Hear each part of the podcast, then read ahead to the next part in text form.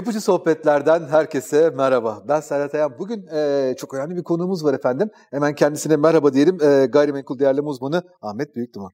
Merhaba Serhat Bey. Ee, Ahmet Bey sizi böyle kısaca bir tanıtmak istedim. Kitabınızın e, girişinden aldığımız bir tanıtımla hemen e, Ahmet Büyükduman ODTÜ'den lisans, İstanbul Üniversitesi'nden yüksek lisans ve doktora derecelerine sahip. 93-2005 yılları arasında finans sektöründe müfettiş şube müdürü ve kredi pazarlama müdürü olarak görev yapan Büyükduman, 2005 yılından bu yana gayrimenkul değerleme sektöründe yönetici olarak çalışmaktadır. Profesyonel kariyerinin yanı sıra 98 yılından bu yana üniversitelerin ilgili bölümlerinde yarı zamanlı öğretim görevlisi olarak çalışmakta. Bunlara biz hemen şey ekleyelim. E, konut balonu sorularla gayrimenkul yatırımı ve gayrimenkul profesyonelleri için değerlemeye başlangıç kitaplarınız var. E, keyifli onları da göz gezdirme fırsatı yakaladık sayenizde.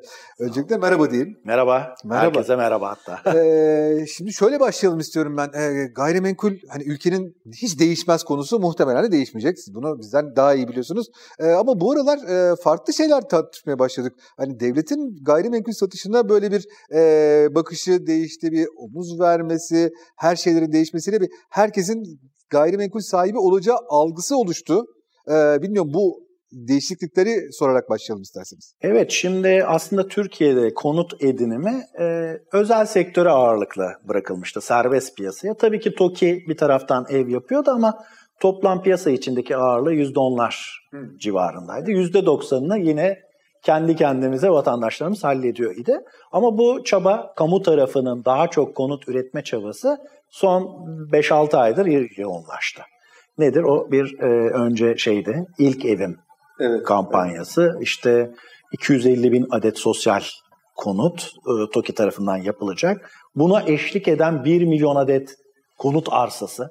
Yani ben sana konutu vermiyorum, arsa veriyorum. Gel kendin evini yap, kendi evini kendin yap kampanyası geldi. Şimdi de son günlerde yaşadığımız yeni evim kampanyası var. O da orta gelirlilere yönelik.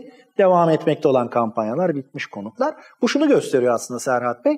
E, vatandaşımızın konuta erişimi biraz zorlaştı. Devlet de bir omuz atayım. Böylece kolaylaşsın diye. Kolaylaşsın diye bir çaba gösteriyor. O nedenle sıcak gündem bu çünkü. Bir barınma sorunumuz var açıkçası. Peki hani aynı kelimelerle konuşmamız için ben size şeyi sorarak başlamak istiyorum aslında. Gayrimenkul deyince biz ne anlamalıyız?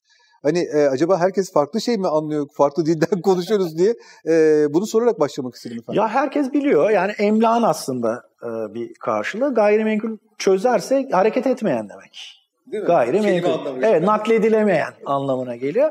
Öyleyse yeryüzü parçası, bir e, arazi parçası, arsa diyelim ve onun üzerindeki yapılanmalardan ibaret. İki parçası var yani. Gayrimenkul deyince ya bir arsadır ya da bir arsa üzerinde bina var demektir. Burada. Anladım. Peki bu bunu yani şimdi görebildiğimiz kadarıyla iyi bir yatırım aracı haline dönüştü ve epeydir de Türkiye'de belki de böyleydi. Hani e, ne bileyim bir şey bilirdik hani altına göre endekslemek şeye göre. Hmm. Şimdi binanın fiyatına göre e, endekslenen bazı şeyler var. O zamanlar evler şu kadarmış şimdi bu kadar demek ki enflasyon bu kadar oldu gibi enteresan yaklaşımlar var.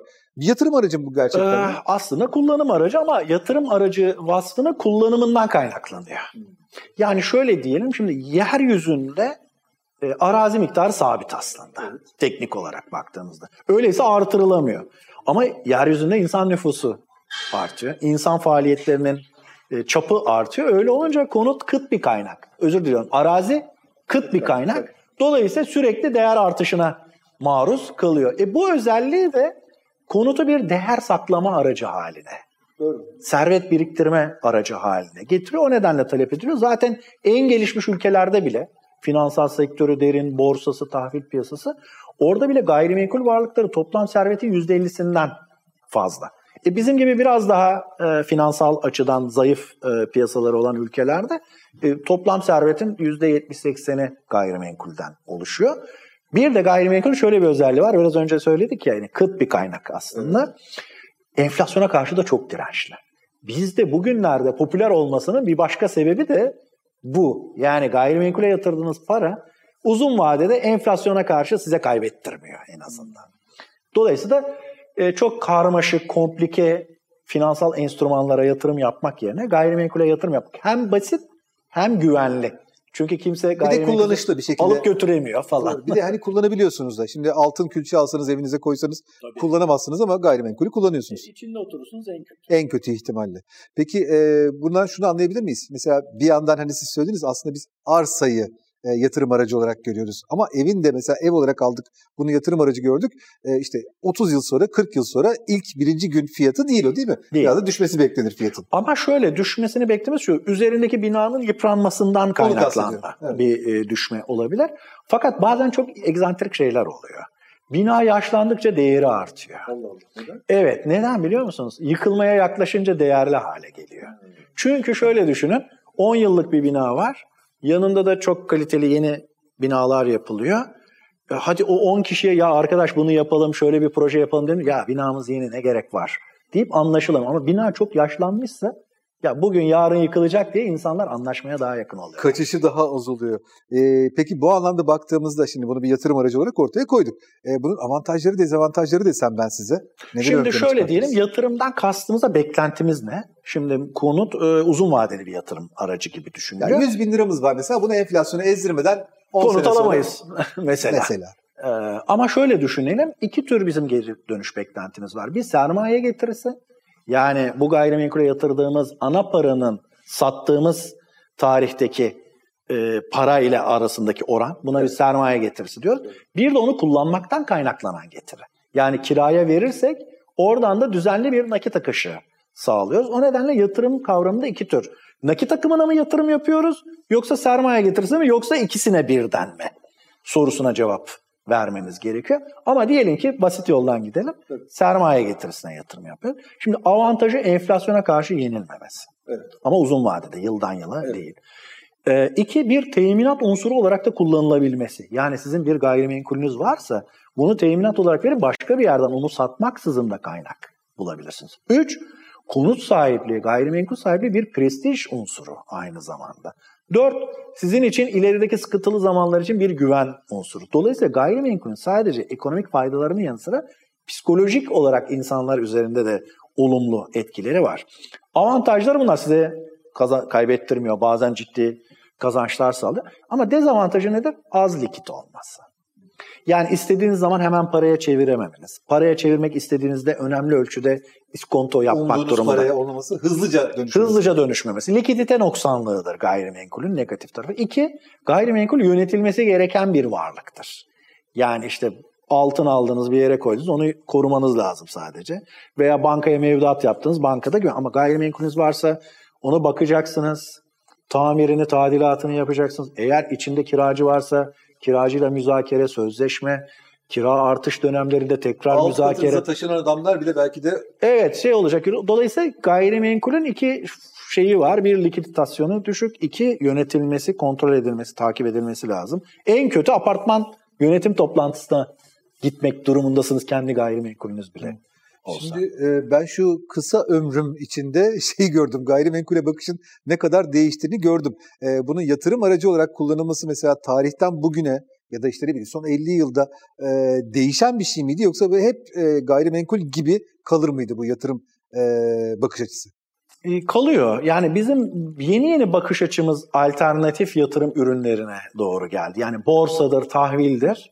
E, bu gibi seçenekler daha yeni hayatımıza girdi. Yani bizim insanlık tarihinde yerleşik hayata, özel mülkiyete geçtiğimiz son 10 bin yıl diyelim. E, son birkaç yüzyılıdır finansal enstrümanlar yatırım aracı olarak öne çıktı. Hele Türkiye'de 20-30 yıl diyebiliriz.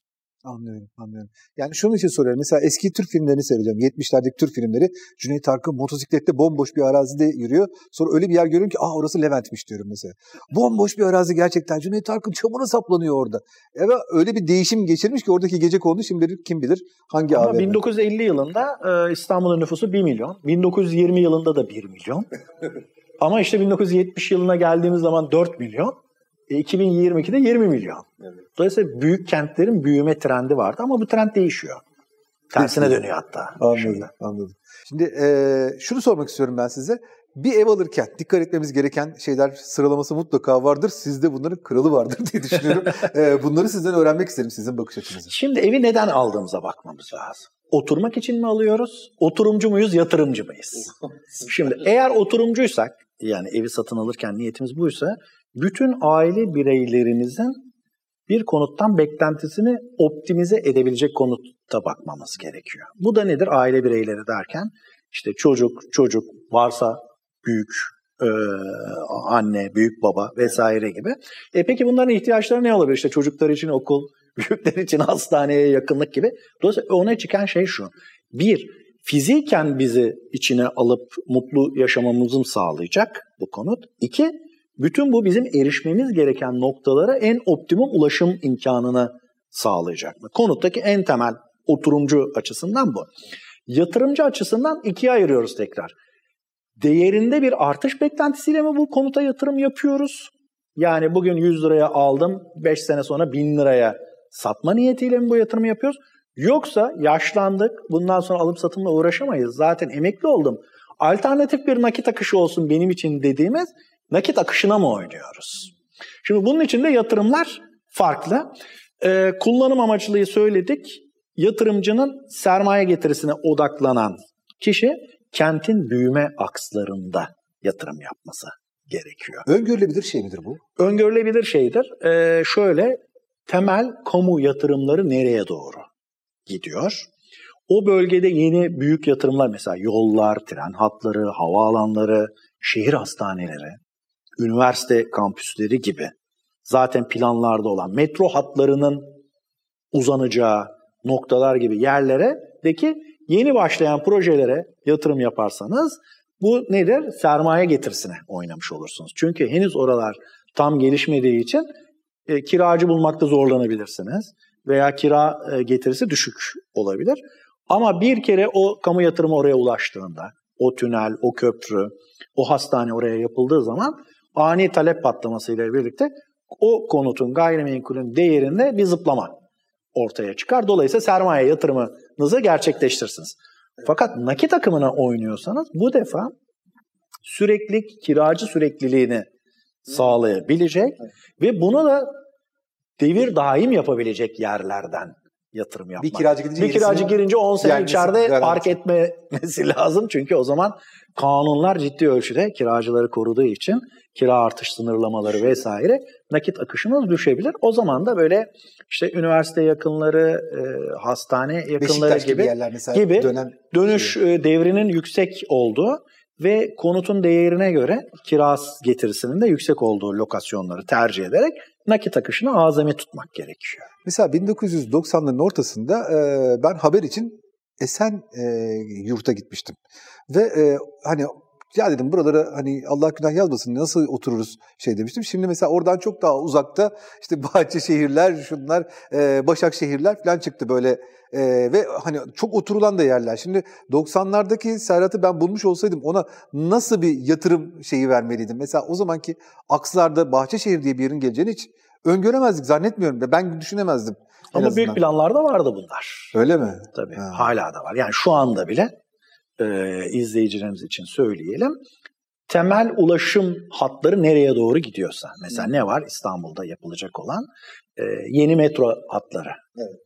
Henüz yapılmamış olmalı planda ya da inşaatı yeni başlamış olanlar. Çünkü buna bakarak buna bakarak ve bunun da aslında bir hikayesi var. Yani değerin e, değer burada nasıl şekilleniyor?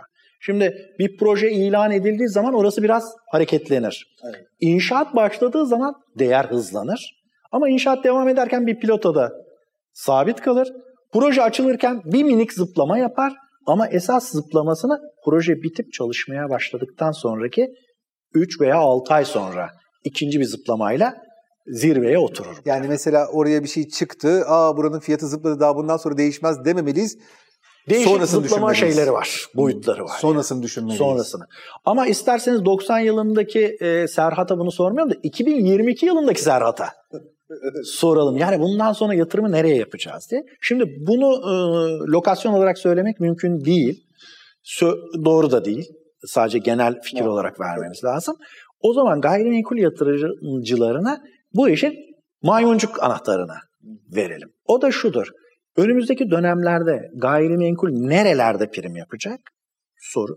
Bu sorunun cevabı şudur. Para nerede kazanılacak ve nerede harcanacak? İki temel anahtarımız var. Şimdi o zaman şunu düşünmeli.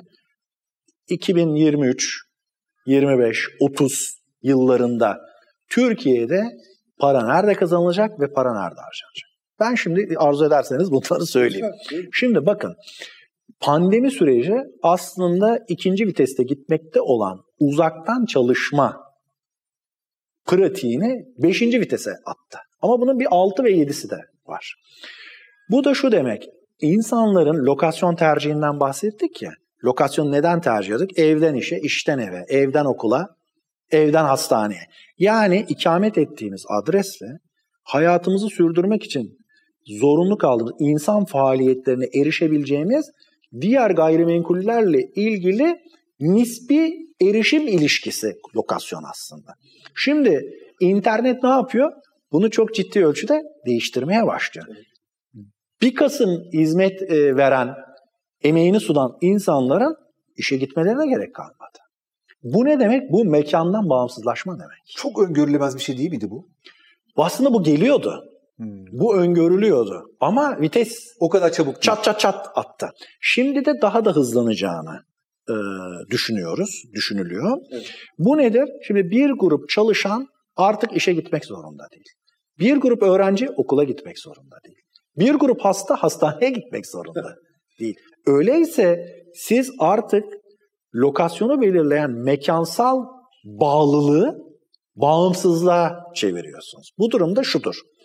Emeğini masa başında bilgisayar üstünden piyasaya arz edebilen insanlar için çocuğunu yine internet üzerinden okula gönderen insanlar için doktor muayenesini internet üzerinden yapabilen insanlar için önemli ölçüde mekan bağımsızlığı kazanıyor. O zaman siz mevcut yeriniz yerine dünyanın herhangi bir yerinde kendinize yeni bir ikamet alanı seçebilirsiniz. O zaman evin kalitesinin yüksekliği mi e, şeyi arttıracak mesela? Evde oturduğu için soruyorum. Evin kalitesi, evin bulunduğu lokasyonun internet yükleme ve indirme hızı. Şimdi biz lokasyonu tarif ederken eski tabirle yol su elektrik. Hayır. Çok kuvvetli bir indirme ve yükleme hızının olabileceği lokasyonlar 2015'te olacak. bu araştırmayı görmüştüm ben. Gerçekten de fiber e, bağlantı hızı evin değerine etki yapıyordu. Evet. Ne kadar yapıyordu bilmiyorum ama böyle bir etkisi olduğu söylenmişti. Şimdi daha çok yapacak ve e, şöyle bir durum var. Şimdi bir grup çalışan, üreten, para kazanan kesim dolayısıyla artık mekandan bağımsızlaştığı için daha kaliteli bir ev ama daha kaliteli bir evi sadece fizik varlık olarak düşünmek evet. gerekmiyor. Çevresi de daha kaliteli. Doğanın içinde ne bileyim belki de yine masa başındaki bilgisayar başındaki mesainizi bitirdikten 5 dakika sonra denize ulaşabileceğiniz bir coğrafya düşünün ki bizde çok, çok var. bizde çok var. Şimdi bu neyi getirecektir? Şöyle bir şey var. Para nerede kazanılır, nerede harcanır? Şimdi paranın kazanıldığı yer eski kazanıldığı yer olmaktan çıkacak. Başka bir yerde kazanılmaya başlayacak. Peki nerede harcanacak? Muhtemelen yine o kazanıldığı yerde. Peki o harcama ne getirecek?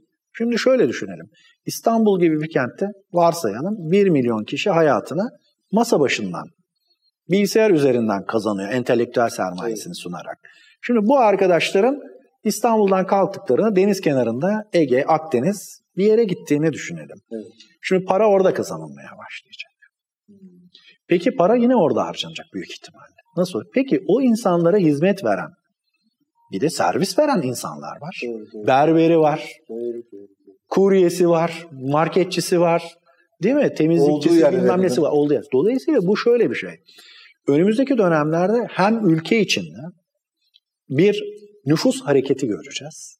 Yani bu emekçiler, bu parayı kazanan insanın farklı yerlerde yaşamaya başlayacak. Farklı yeri biraz açmak gerekirse sadece şehrin bir ilçesinden diğer ilçesine değil belki bir şehirden şehire de hatta bir ülkeden var. ülkeye. Mesela değil mi? Olabilir Şimdi bu yani. düşünün. Dünyada önemli e, iktisadi merkez şöyle dünya haritasını gözünüze getirin. Mesela Avrupa, Amerika, Çin ve Japonya. Evet. Şimdi bunlar da belli saat dilimleri içindeler. Avrupa'dasınız, İskoçya'dasınız, e, Danimarka'dasınız, Hollanda'dasınız. Kuzey Denizi'nin soğuk rüzgarlarıyla titriyorsunuz ama evin içinde titremeye gerek yok. Burnunuzu çıkartamıyorsunuz. Ya ben bu işi niye burada yapıyorum? Akdeniz çanağında bir yerde yapayım derseniz önünüzde bir sürü fırsat var. İspanya'sı, İtalya'sı, Fransa'sı, Malta'sı. Oradan gelecek serpintilerin bir kısmının da bize doğru geldiğini varsayın. Demek ki bugün işte Alanya'da, Antalya'da gördüğümüz Ruslar, e, Dalaman'da, Muğla'da gördüğümüz İngilizler yerine bir sürü bir sürü Avrupa'dan insanlar göreceğiz. Neden? Çünkü onların genel merkezleriyle çalışma saatleri bir saat önünde, bir saat arkasında olacak. Bu insanlar Karayiplere giderse ana merkezden kopuyorlar. Dolayısıyla belki de genel strateji belirlenmesinde de bunları göz önünde bulundurmamız doğru olabilir. Yani mesela şu anda bir İngiliz için e, o 3 ay boyunca yakacağı e, doğal gaz piyasasıyla burada ev tutması 6 aylık ev tutabiliyor ve yaşayabiliyor. Kesinlikle öyle. Artı bizim demek ki yeni kamu yatırımlarımız büyük köprüler, otobanlar yerine fiber optik ağlar olması gerekecek bu durumda da. Süper. Bir küçük e, şey yapalım sözleşimizi ama ikinci kısmında mutlaka sizinle buluşalım ve e, bunun kalan bölümünü devam ettirelim efendim. Memnuniyetle. Yapıcı sohbetlerde Ahmet Büyükduman'la söyleşimizin ilk kısmının sonuna geldik efendim. Bizi izlediğiniz için çok teşekkürler.